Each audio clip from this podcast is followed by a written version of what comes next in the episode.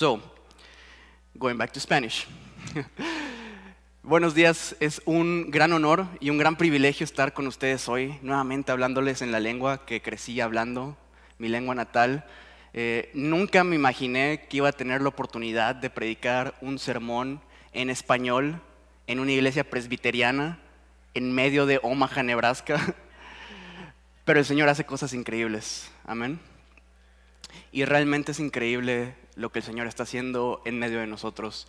Y quiero comenzar este mensaje celebrando lo que el Señor está haciendo en medio de nosotros.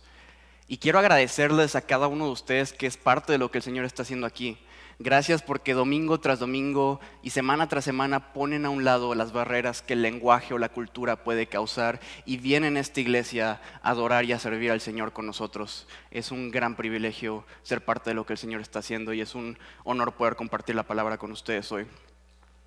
Hoy vamos a estar en Apocalipsis capítulo 12, así que si tienes una Biblia, ábrela en Apocalipsis capítulo 12. Y antes de comenzar, quiero contarte mi historia personal con Apocalipsis capítulo 12. Hace unos años yo estuve en un instituto bíblico y tuvimos una clase a través de todo el libro de Apocalipsis. Y al inicio de la clase, el profesor nos dio una tarea que nos iba a durar bastantes semanas. Y, y la tarea era interpretar el capítulo 12 de Apocalipsis. Y el motivo por el que el profesor nos pidió que interpretáramos el capítulo 12 y no el capítulo 11 o el 13 es porque el profesor reconocía que el capítulo 12 de Apocalipsis es un capítulo muy difícil de interpretar. Es un capítulo que históricamente ha causado muchísima división en la iglesia de Cristo. Es un capítulo que muchas sectas utilizan para alejarse de la verdad y es un capítulo que causa mucho conflicto entre los creyentes. Así que se imaginarán mi emoción cuando viene el calendario de predicación que a mí me tocaba este capítulo. Pero mientras me preparaba para este mensaje, me di cuenta que realmente Apocalipsis capítulo 2 es un capítulo muy práctico y muy fácil de entender. Y que muy probablemente Apocalipsis capítulo 12 ha sido tan controversial por obra directa de Satanás. Porque Satanás es el más beneficiado en que no entendamos este capítulo. Porque es en el capítulo 12 de Apocalipsis donde encontramos instrucciones claras de cómo vencer a Satanás. Hay un dicho, cuando dos cristianos pelean, el único que gana es Satanás. Y, me parece que eso es lo que él ha hecho con este capítulo, porque es en este capítulo donde descubrimos cómo vencerle. Nos podemos enfocar en muchos detalles y distraer con ellos, pero si estás tomando nota, la idea principal de este mensaje es mostrarnos quién es nuestro enemigo y cómo lo vencemos. ¿Quién es nuestro enemigo y cómo lo vencemos? En Apocalipsis capítulo 12 vemos una descripción gráfica e ilustrada de la lucha del pueblo de Dios contra Satanás, contra el dragón. Y es a través de estas ilustraciones que Dios nos enseña quién es nuestro enemigo y cómo lo vencemos. En esta historia vamos a ver tres personajes principales. Vamos a ver una mujer, un dragón y un hijo varón. Y en la primera parte de este sermón quiero que hablemos de estos personajes y describamos quiénes son y qué representa cada personaje. Esto es importante porque si los personajes no son los que nosotros decimos que son, no podemos hacer las aplicaciones que vamos a hacer. Pero si los personajes son los que decimos que son, y lo queremos demostrar bíblicamente, entonces hay muchas aplicaciones que podemos hacer de este capítulo para nosotros el día de hoy. Una vez que establezcamos este fundamento y definamos estos personajes, quiero que nos enfoquemos en el versículo 11 de este capítulo, donde se nos va a dar instrucciones claras de cómo vencer a nuestro enemigo. Pero antes de comenzar, quiero que leamos este capítulo juntos, oremos juntos y le pidamos al Señor que nos dé entendimiento, ¿les parece? Apocalipsis capítulo 12 dice así, apareció en el cielo una gran señal, una mujer vestida del sol con la luna debajo de sus pies y sobre su cabeza una corona de doce estrellas. Y estando encinta clamaba con dolores de parto en la angustia del alumbramiento. También apareció otra señal en el cielo. He aquí un gran dragón escarlata que tenía siete cabezas y diez cuernos y en sus cabezas siete diademas y su cola arrebataba la tercera parte de las estrellas del cielo y las arrojó sobre la tierra. Y el dragón se paró frente a la mujer que estaba para dar a luz a fin de devorar a su hijo tan pronto como naciese. Y ella dio a luz a un hijo varón, que regirá con vara de hierro todas las naciones, y su hijo fue arrebatado para Dios y para su trono. Y la mujer huyó al desierto, donde tiene preparado por Dios, para que allí la sustenten por mil doscientos sesenta días. Después hubo una gran batalla en el cielo. Miguel y sus ángeles luchaban contra el dragón, y luchaba y luchaban el dragón y sus ángeles, pero no prevalecieron, ni se halló ya lugar para ellos en el cielo. Y fue lanzado fuera el gran dragón, la serpiente antigua, que se llama Diablo y Satanás, el cual engaña al mundo entero. Fue arrojado a la tierra y sus ángeles fueron arrojados con él. Entonces oí una gran voz en el cielo que decía, ahora ha venido la salvación, el poder y el reino de nuestro Dios y la autoridad de su Cristo, porque ha sido lanzado fuera el acusador de nuestros hermanos el que los acusaba delante de nuestro Dios día y noche. Y ellos han vencido por medio de la sangre del cordero y de la palabra de su testimonio, y menospreciaron sus vidas hasta la muerte. Por lo cual alegraos cielos y los que moráis en ellos, pero hay de los moradores de la tierra y del mar, porque el diablo ha descendido a vosotros con gran ira, sabiendo que tiene poco tiempo. Y cuando vio el dragón que había sido arrojado a la tierra, persiguió a la mujer que había dado a luz al hijo varón. Y se le dieron a la mujer dos alas de la gran águila para que volase de delante de la serpiente al desierto, a su lugar donde es sustentada por tiempo y tiempos y la mitad de un tiempo. La serpiente arrojó de su boca tras la mujer agua como un río para que fuese arrastrada por el río, pero la tierra ayudó a la mujer, pues la tierra abrió su boca y tragó el río que el dragón había echado de su boca. Entonces el dragón se llenó de ira contra la mujer y se fue a hacer guerra contra el resto de la descendencia de ella, los que guardan los mandamientos de Dios y tienen el testimonio de Jesucristo. Esta es la palabra del Señor, recibámosla como tal esta mañana. Oremos. Padre, te doy muchísimas gracias por este capítulo, muchas gracias por la oportunidad de compartir este capítulo esta mañana. Habiendo tanta confusión en el mundo el día de hoy, habiendo tanta división, habiendo incluso guerra en medio de nosotros, Señor, te pido que hoy nos recuerdes quién es nuestro enemigo y nos empoderes con las herramientas, Señor, para vencerlo. Te pido que obres en nuestros corazones, Señor, y salgamos de aquí transformados por tu palabra y tu espíritu. En el nombre de Jesús. Amén. Comencemos hablando de la mujer. ¿Quién es esta mujer? Muchas cosas se han dicho sobre esta mujer. Los católicos aseguran que esta mujer es María. Mary Baker Eddy, la fundadora de la secta de la ciencia cristiana, asegura que ella era esta mujer. Los dispensacionalistas aseguran que esta mujer es Israel. Y podríamos sentarnos a especular todo el día sobre quién esta mujer, pero veamos lo que nos dicen estos versos sobre esta mujer. Versículo 1 se nos dice, apareció en el cielo una gran señal, una mujer vestida del sol, con la luna debajo de sus pies y sobre su cabeza una corona de doce estrellas. Ahora nos podríamos sentar a especular sobre quién es esta mujer y todos vamos a llegar a conclusiones diferentes. Pero ¿qué es lo que hacemos cuando vemos lenguaje simbólico en el libro de Apocalipsis? Lo que hemos hecho durante todo este estudio. Vamos al Antiguo Testamento y vemos qué nos dice el Antiguo Testamento sobre estos símbolos. Entonces, ¿dónde es que vemos estas imágenes en el Antiguo Testamento? Si tienes una Biblia, apunta esto, puedes ir ahí, Génesis capítulo 37, versículos 9 y 11, también están en pantalla. No los vamos a leer por cuestión de tiempo, pero en Génesis vemos esta historia de José teniendo un sueño donde el sol, la luna y las estrellas se arrodillaban ante él. José va con su papá Jacob y cuenta esta historia a su papá y Jacob entiende que este sueño representa que Jacob y su esposa y los hermanos de José se iban a arrodillar eventualmente delante de José.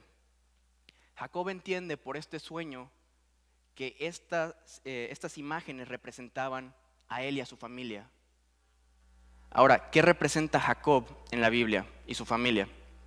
Jacob representa al pueblo de Dios, al pueblo escogido de Dios. Pregunta iglesia, ¿quién es el pueblo escogido de Dios en estos tiempos? Tú y yo, su iglesia, nosotros. Ahora, uno de los argumentos que hay más populares es que esta mujer representa a Israel. Pero nosotros creemos que esta mujer representa al pueblo escogido de Dios a través de los siglos. ¿Por qué? Porque si esta mujer representa a Israel, y tiene sentido, ¿no? Jacob y su familia representaban a la tribu de Israel, pero si esta mujer representa solamente a Israel, entonces este capítulo realmente no tiene nada que enseñarnos esta mañana. Lo que deberíamos de hacer es sentarnos y especular qué va a pasar con Israel en el futuro. Y realmente este capítulo no, no tendría nada que ver con nosotros, porque esto sería problema de los judíos y no nuestro. Y por lo tanto tampoco tendría ninguna relevancia para la audiencia original de esta carta. Pero yo creo que el Señor tiene muchísimo que enseñarnos hoy. Y este es un capítulo que aplica muchísimo también para su iglesia. Y lo bonito del libro de Apocalipsis es que no tenemos que adivinar qué significan todas estas cosas, sino que son muy claras cuando vemos el texto en todo su contexto. Vean lo que dice el versículo 17. Se nos dice de esta mujer que el dragón se llenó de ira contra la mujer y se fue a hacer guerra contra el resto de la descendencia de ellos, los que guardan los mandamientos de Dios y tienen el testimonio de Jesucristo. Si esta mujer representa únicamente a Israel, lo lógico sería que la descendencia de esta mujer sean los israelitas. Pero entonces esto tendría un conflicto con este pasaje, porque este pasaje nos dice que la descendencia de la mujer son los que guardan los mandamientos de Dios y tienen el testimonio de Jesucristo. Y sabemos que no únicamente los judíos o los israelitas guardan los mandamientos de Dios y tienen el testimonio de Jesucristo, por lo tanto, entendemos que esta mujer no solamente representa al pueblo escogido de Dios en ese entonces, a las tribus de Israel, sino al pueblo escogido de Dios a través de todos los siglos. Nos representa a ti y a mí, a la iglesia de Cristo, todos los que profesamos fe en Cristo.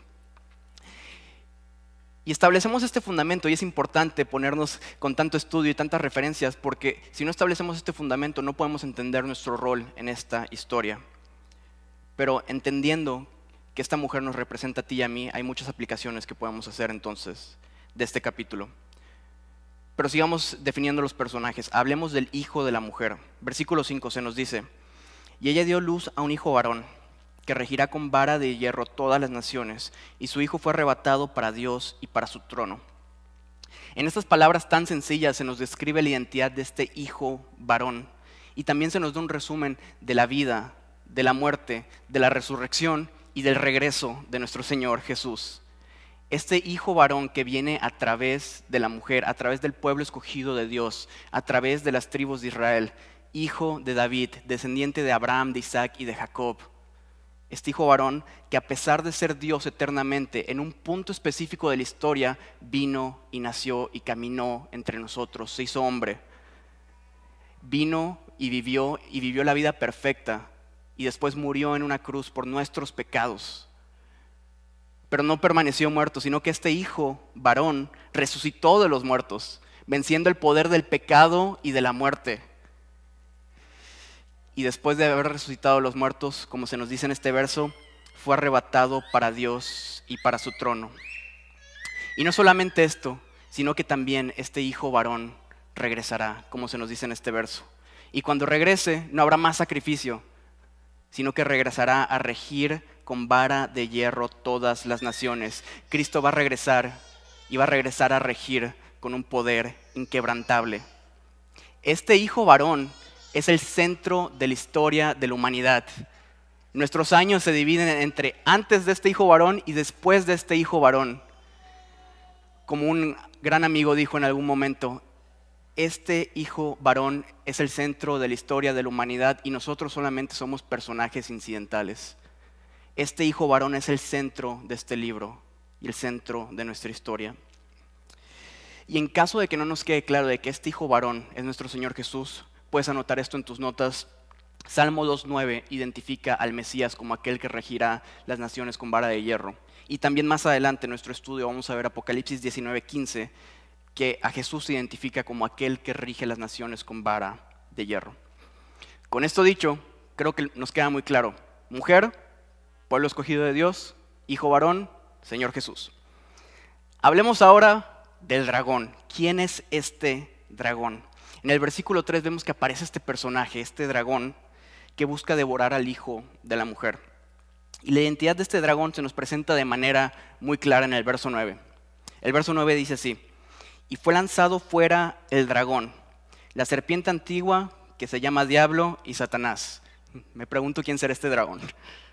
El cual engaña al mundo entero y fue arrojado a la tierra y sus ángeles fueron arrojados con él.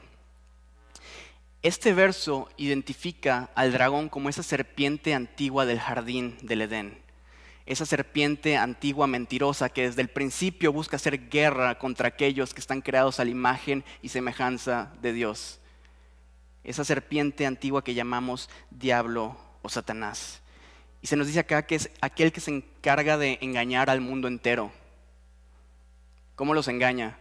Los engaña alejándolos de Dios y alejándolos de Cristo. Este es nuestro enemigo. Y recuerden, el propósito de este pasaje es mostrarnos quién es nuestro enemigo y cómo lo vencemos. Ahora, ¿qué se nos dice sobre nuestro enemigo en este capítulo? Nuestro enemigo es Satanás. Nuestro enemigo es el dragón.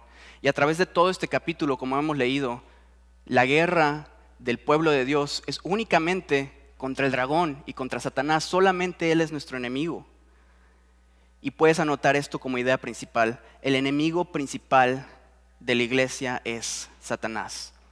El enemigo principal de la iglesia es Satanás, la vieja serpiente. Y esto nos puede parecer muy obvio, pero me parece que a veces olvidamos esto. Olvidamos las palabras del apóstol Pablo cuando en Efesios 6 nos dijo, nuestra lucha no es contra carne ni sangre, nuestra lucha no es contra nadie de carne y hueso. Y aunque las personas de carne y hueso puedan parecer nuestro enemigo y puedan ser utilizadas por Satanás para atacar a la iglesia de Cristo, vemos que nuestro único enemigo en esta guerra es Satanás. La guerra de Dios, la guerra del pueblo de Dios y de los ángeles de Dios es únicamente contra el dragón. Así que déjame decírtelo con claridad. Nuestro enemigo no es el Estado. Nuestro enemigo no es el sistema. Nuestro enemigo no son los demócratas o los republicanos, no son los calvinistas o los arminianos. Nuestro enemigo no es aquel que se pone la mascarilla o el que no se la pone. Mi enemigo no es aquel que se vacuna o el que no se vacuna. Mi enemigo no es Rusia, mi enemigo no es Ucrania. Mi enemigo no es nadie creado a la imagen y semejanza de Dios. Mi enemigo es el dragón. Mi enemigo no es aquel hermano que levanta las manos en alabanza. Mi enemigo no es aquel que se cruza de manos en la alabanza. Mi enemigo no es aquel que habla en lenguas. Mi enemigo tampoco es aquel que no habla en lenguas. Mi enemigo no es aquel hermano que piensa diferente a mí. Sin embargo, hoy vivimos en una sociedad más polarizada y más dividida que nunca. Y pensamos que nuestro enemigo está en toda persona que piensa diferente a mí. Y vemos incluso a los hombres y mujeres más virtuosos y piadosos cayendo en la trampa de identificar al enemigo en sus hermanos y sus amigos. Pero este capítulo nos recuerda que el único enemigo de la iglesia es Satanás, sus mentiras y sus demonios. Sin embargo, hoy en día estamos más preocupados porque las personas compartan nuestras ideologías políticas a que crean en el Evangelio. Estamos más preocupados porque las iglesias adoren de la misma manera en la que nosotros adoramos a que prediquen el mismo evangelio que nosotros predicamos. Hoy en día estamos más ocupados defendiendo posturas políticas en redes sociales de lo que estamos en las calles. Y esto tiene que parar. Tenemos que dejar de pelear batallas efímeras y sin sentido y pelear la única batalla ¿Qué importa? Dios no nos llamó a proclamar ideas políticas, nos llamó a proclamar un glorioso evangelio. Y solamente es a través de la proclamación del evangelio que nosotros vencemos a nuestro verdadero enemigo. Recordando el propósito de este pasaje, es mostrarnos quién es nuestro enemigo y cómo lo vencemos. Ya hemos identificado al enemigo, ahora preguntémonos, ¿cómo lo vencemos? El versículo 11 nos da la respuesta, nos dice, ellos vencieron por medio de la sangre del cordero y por la palabra del testimonio de ellos, llegando hasta sufrir la muerte. Si estás tomando notas, eh, apunta esto. La idea principal de este verso es mostrarnos que vencemos al enemigo por el poder del Evangelio. Este verso nos da tres instrucciones claras de cómo vencer a Satanás. Y todas estas instrucciones involucran el Evangelio. Es por el poder del Evangelio que vencemos a Satanás, creyéndolo, predicándolo y viviéndolo. Se nos dice que vencemos por la sangre del Cordero. La sangre del Cordero nos habla de creer en la sangre del Cordero, creer en el mensaje del Evangelio. Se nos dice que vencemos por la palabra de nuestro testimonio, el Evangelio, vencemos cuando proclamamos el Evangelio. Y se nos dice que vencemos cuando no amamos nuestra vida, llegando hasta sufrir la muerte. Y esto nos habla de vivir el llamado del Evangelio, creyendo, proclamando y viviendo. Ahora, desglosemos esto. Se nos dice que vencemos por la sangre del Cordero. Vencemos porque cuando creemos que la sangre de Cristo nos limpia de nuestros pecados y nos da vida eterna, somos libres. Vencemos porque cuando nos identificamos con el Evangelio, cuando encontramos nuestra identidad únicamente en la obra terminada en la cruz por nuestro Señor Jesucristo, no hay nada que el diablo pueda usar contra nosotros. Porque el trabajo de Satanás es acusar, como vemos en el verso 10, el acusador de los hermanos. Y aunque Satanás intente acusarnos, la sangre de Cristo clama, no hay más condenación para aquellos que están en Cristo Jesús. Vencemos porque incluso cuando pecamos, la sangre de Cristo nos recuerda que si pecamos, abogado tenemos con el Padre, a Jesucristo el justo.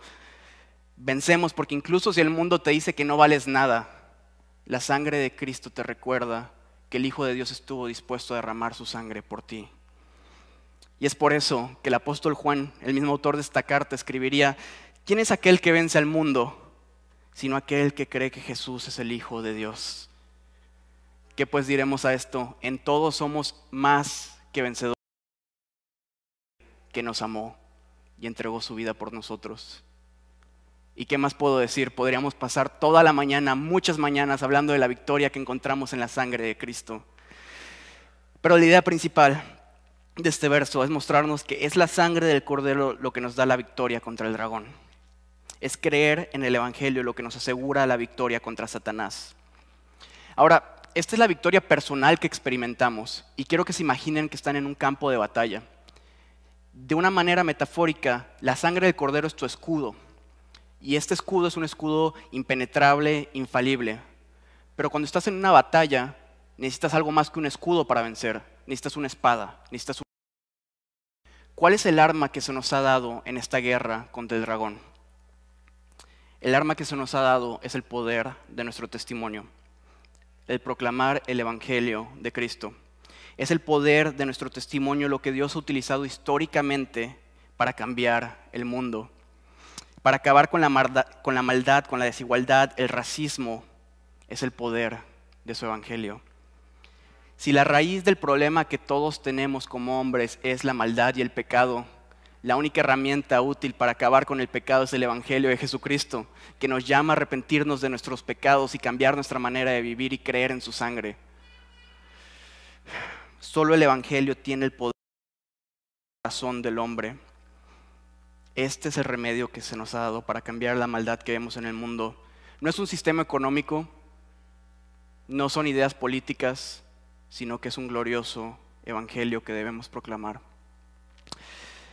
Uno de los ejemplos más claros del poder que tiene este evangelio es la audiencia original de esta carta. Los cristianos que recibieron esta carta pusieron el mundo completamente de cabeza. Y en unas cuantas generaciones el imperio romano pasó de ser un imperio pagano a un imperio cristiano. Lograron a través del Evangelio liberar esclavos, traer igualdad entre el hombre y la mujer, rompieron con conflictos raciales y todo esto lo hicieron a través de proclamar el Evangelio. Y fue por el poder de su testimonio que lograron que el César mismo doblara rodillas ante Cristo. Fue por el poder del Evangelio, cambiando una alma a la vez, hasta que por toda Roma se conocía el Evangelio de Jesucristo y toda Roma proclamaba el Evangelio de Jesucristo. Hermanos, hermanas, estamos llamados a cambiar el mundo un alma a la vez, proclamando este mensaje. Esta es la única arma de batalla que tenemos contra el dragón. Si quieres hacer un cambio real en el mundo, comienza por ir y proclamar este mensaje a discípulos de todas las naciones, bautizándolos en el nombre del Padre y del Hijo y del Espíritu Santo. Y entonces estarás peleando la batalla que realmente importa. Y esto puede sonar muy sencillo, pero proclamar este mensaje viene a un gran costo. Y por eso este verso también nos dice que ellos vencieron porque no amaron sus vidas llegando hasta sufrir la muerte. Y esto te puede sonar muy radical, pero si recuerdas, este es el llamado del Evangelio, no hay otro llamado. Nuestro Señor Jesús dijo, si alguno quiere venir en pos de mí, niegues a sí mismo, tome su cruz y sígame. Lo que el Señor Jesús dijo es, si alguno tiene que estar dispuesto a morir. Y este ha sido el mensaje que se ha predicado por generaciones. Y esta ha sido la realidad de nuestros hermanos y hermanas por generaciones. Los cristianos que recibieron esta carta fueron entregados para ser devorados por los leones. Juan, el autor de esta carta, fue hervido vivo en aceite. Fueron quemados vivos. Y hermanos y hermanas, hoy, a través del mundo, pierden sus vidas diariamente por compartir este mensaje. Ah, esto no lo tengo en mis notas, pero ayer estuvimos en, una reunión con misioneros y, en la reunión no nos permitían grabar los testimonios de los misioneros. El tener a estas personas en redes sociales podría implicar que ellos pierdan la vida cuando regresen a su país. Gente de carne y hueso, hermanos y hermanas, tan cerca de ti, hoy están perdiendo la vida en sus países con tal de proclamar este Evangelio.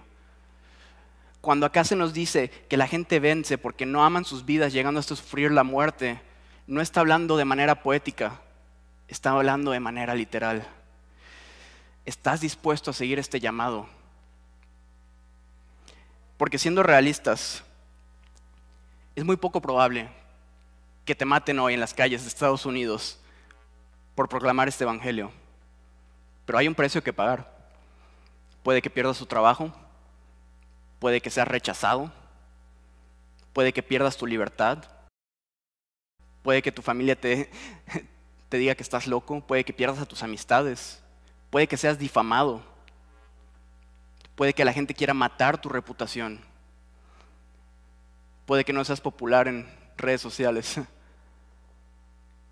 pero estás dispuesto a pagar el precio por proclamar este Evangelio porque es así como vencemos al dragón, creyendo en el Evangelio, proclamando el Evangelio y viviendo el llamado del Evangelio.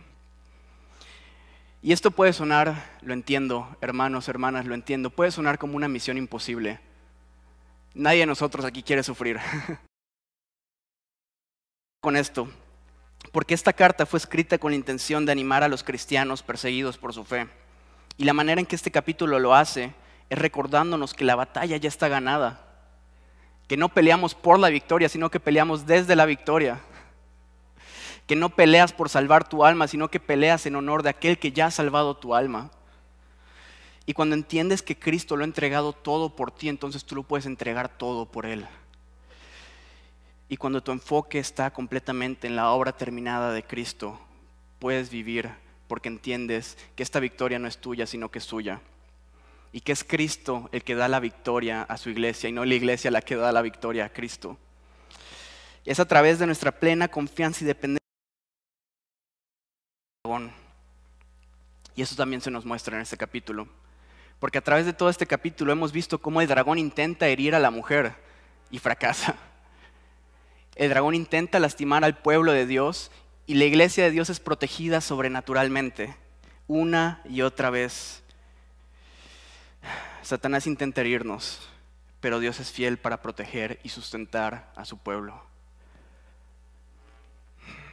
El enemigo puede atacarnos, pero Dios promete, ninguna arma forjada contra ti prosperará.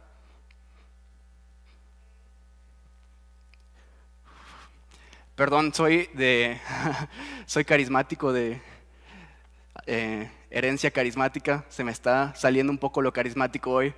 Uf, han sido días muy emocionales, el mundo está muy loco, ha habido mucha incertidumbre emocional y sí. Pero recordar estas promesas, qué dulce es para tu alma. Qué dulce es recordar que aunque el mundo se esté cayendo, Dios te promete que ninguna alma, arma forjada contra ti prosperará y condenarás a toda lengua que se alce contra ti en juicio. Esta es la herencia de los siervos del Señor. Y su justificación viene de mí, declara el Señor. Cuando pases por las aguas, yo estaré contigo, y si por los ríos no te anegarán, cuando pases por el fuego no te quemarás, ni la llama arderá en ti.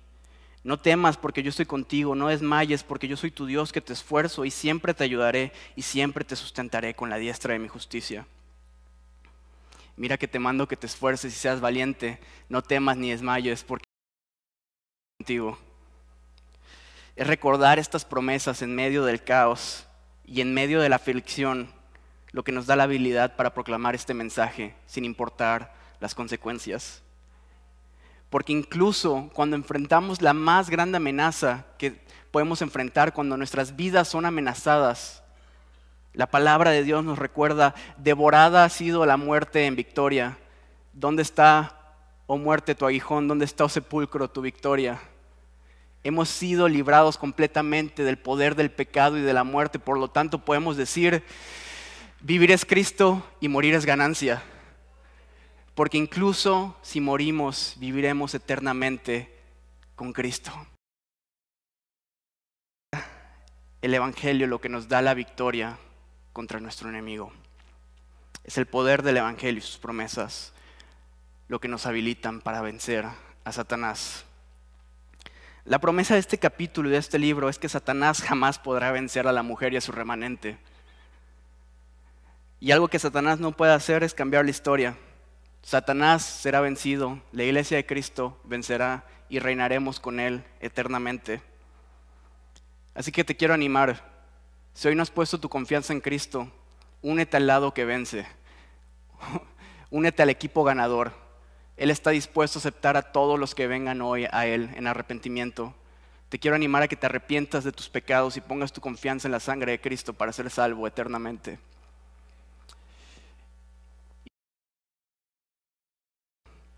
Quiero animarte, deja de distraerte con cosas triviales, deja de buscar a tu enemigo en tu hermano y en tus amigos. Y enfócate en vencer al único enemigo que tenemos, a Satanás. Enfócate en predicar este glorioso evangelio y entonces estarás peleando la batalla que realmente importa. Oremos. Padre amado, te doy muchísimas gracias por esta palabra. Muchísimas gracias por tus dulces, dulces, dulces promesas, Señor. Gracias porque aunque el mundo esté en caos, Señor, sabemos que estamos seguros eternamente en tus manos y nadie en tus manos, Señor. Gracias por habernos escogido, gracias por habernos salvado, limpiado, gracias porque tenemos la esperanza de gloria. Y sabemos que aunque este mundo esté en caos, Señor, y tengamos incertidumbre, esta leve tribulación momentánea produce en nosotros un cada vez más excelente y eterno peso de gloria. Y sabemos, Señor, que no hay nadie que pueda condenar a tus escogidos porque tú eres el que justifica. Y que esta batalla contra el dragón ya ha sido ganada por ti, Señor. Gracias por el descanso y la paz que trae tu evangelio. Te pido por mis hermanos y hermanas, Señor, que nos des un celo y una pasión y un fuego por compartir este mensaje, Señor. Y tú nos has llamado a proclamar este mensaje.